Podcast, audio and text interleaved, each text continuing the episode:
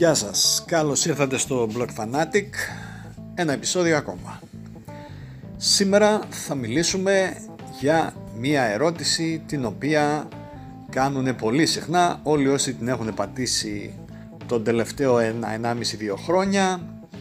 Αγόρασαν κρυπτονομίσματα ακούγοντας, θεωρώντας ότι θα γίνουν εκατομμυριούχοι δεν έγιναν εκατομμυριούχοι η αγορά των κρυπτονομισμάτων γνώρισε στιγμές δόξας προς τα κάτω βέβαια, τσακίστηκαν τα πάντα και η ερώτηση είναι πότε θα δούμε ξανά χαρά, πότε θα ανατείλει ο ήλιος. Η απάντηση είναι λίγο περίπλοκη. Εγώ να θυμηθώ ότι το 1999 είχαμε μια πολύ σοβαρή χρηματιστηριακή κρίση. Οι μεγαλύτεροι σε ηλικία θα θυμούνται γιατί πράγμα μιλάω. Το ελληνικό χρηματιστήριο όπως και τα χρηματιστήρια όλου του πλανήτη γνώρισαν στιγμές μεγάλης ανάπτυξης, ειδικά σε εμάς εδώ πέρα έγινε ο, ο τρελός πανικός, άμα είστε πιο μικροί ρωτήστε μπαμπάδες, μαμάδες σίγουρα θα θυμούνται, ή χάσανε λεφτά ή κάποιος γνωστός ή συγγενής έχασε λεφτά και τα έκλειγε. Η αγορά τσακίστηκε και όταν ξεκίνησε να τσακίζεται η αγορά το Σεπτέμβριο του 1999 δεν υπήρχε κανένας είδους ασφάλεια προκειμένου να προστατευτούν όλοι αυτοί. Αυτό είναι το μυστικό που δεν είπε κανένας από όλους όσους προωθούσαν την ανάπτυξη του χρηματιστηρίου τότε. Λέγαν όλοι απλά αγοράστε, δεν υπήρχε όμως ασφάλεια για τον επενδυτή ή τον τζογαδόρο στη συγκεκριμένη περίπτωση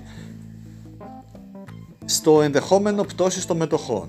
Δεν υπήρχαν ας πούμε παράγωγα προϊόντα. Να αγοράσει κάποιος ας πούμε μία μετοχή της εθνικής, να πληρώσει ε, 1000 ευρώ για μετοχές εθνικής και αντί να πληρώσει 1000 να πληρώσει 900 και τα 100 ευρώ να τα κρατήσει και να αγοράσει ένα παράγωγο το οποίο επενδύοντας στην πτώση της εθνικής θα προσέφερε προστασία σε περίπτωση που όντως άρχισε να χάνει αξία η εθνική.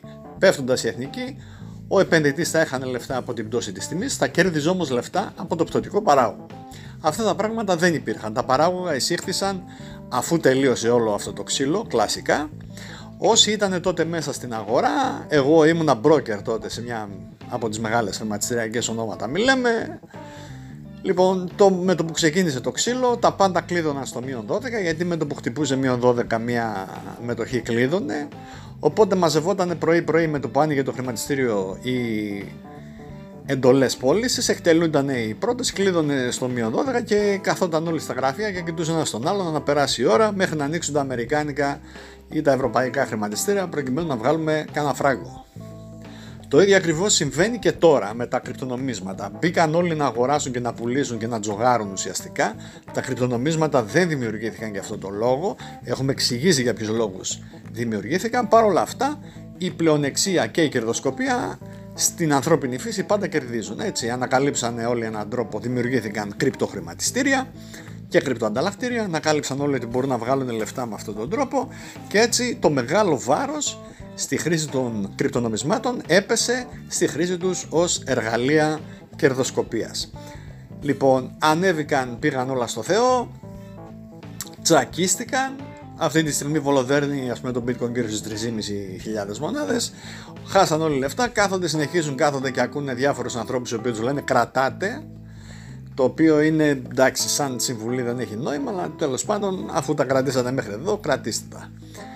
Θα κάνουμε, ένα άλλο, θα κάνουμε μια άλλη εκπομπούλα να μιλήσουμε για τη διαφορά μεταξύ επενδυτή και κερδοσκόπου έτσι, γιατί ο επενδυτής εκτός από, το, από τα κέρδη της μετοχής του ας πούμε ή του αξιόγραφού του ή του ε, οτιδήποτε έχει αγοράσει παίρνει και μερίσματα.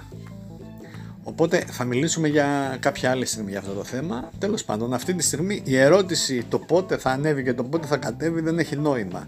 Γιατί ακόμα και αν ξανανέβει και αν ξανακατέβει από τη στιγμή συγγνώμη, που δεν υπάρχουν ασφαλιστικές δικλείδες, ο κόσμος θα συνεχίσει να χάνει λεφτά. Προκειμένου να λειτουργήσει νορμάλ αυτή η αγορά, θα πρέπει να δημιουργηθεί μία. Εκτός από τα κρυπτοχρηματιστήρια, θα πρέπει να δημιουργηθούν και αξιόλογες αγορές παραγόγων προϊόντων. Μόνο τότε θα μπορεί να ηρεμήσει η τιμή, να μην έχει τόσο μεγάλη μεταβλητότητα και θα, θα μπορεί και ο επενδυτής ή ο τζογαδόρος που το λέω εγώ να ασφαλίσει τα λεφτά του σε περίπτωση που τα πράγματα πάνε ανάποδα όπως πήγαν αυτή τη στιγμή και από τις 19-20 το bitcoin έμπεσε στις 3.500 η ερώτηση λοιπόν δεν έχει νόημα. Πρέπει να φτιάξουμε πρώτα αξιόλογες αγορές. Αυτά για σήμερα. Μέχρι την επόμενη φορά να είστε καλά να προσέχετε και τα ξαναλέμε. Γεια σας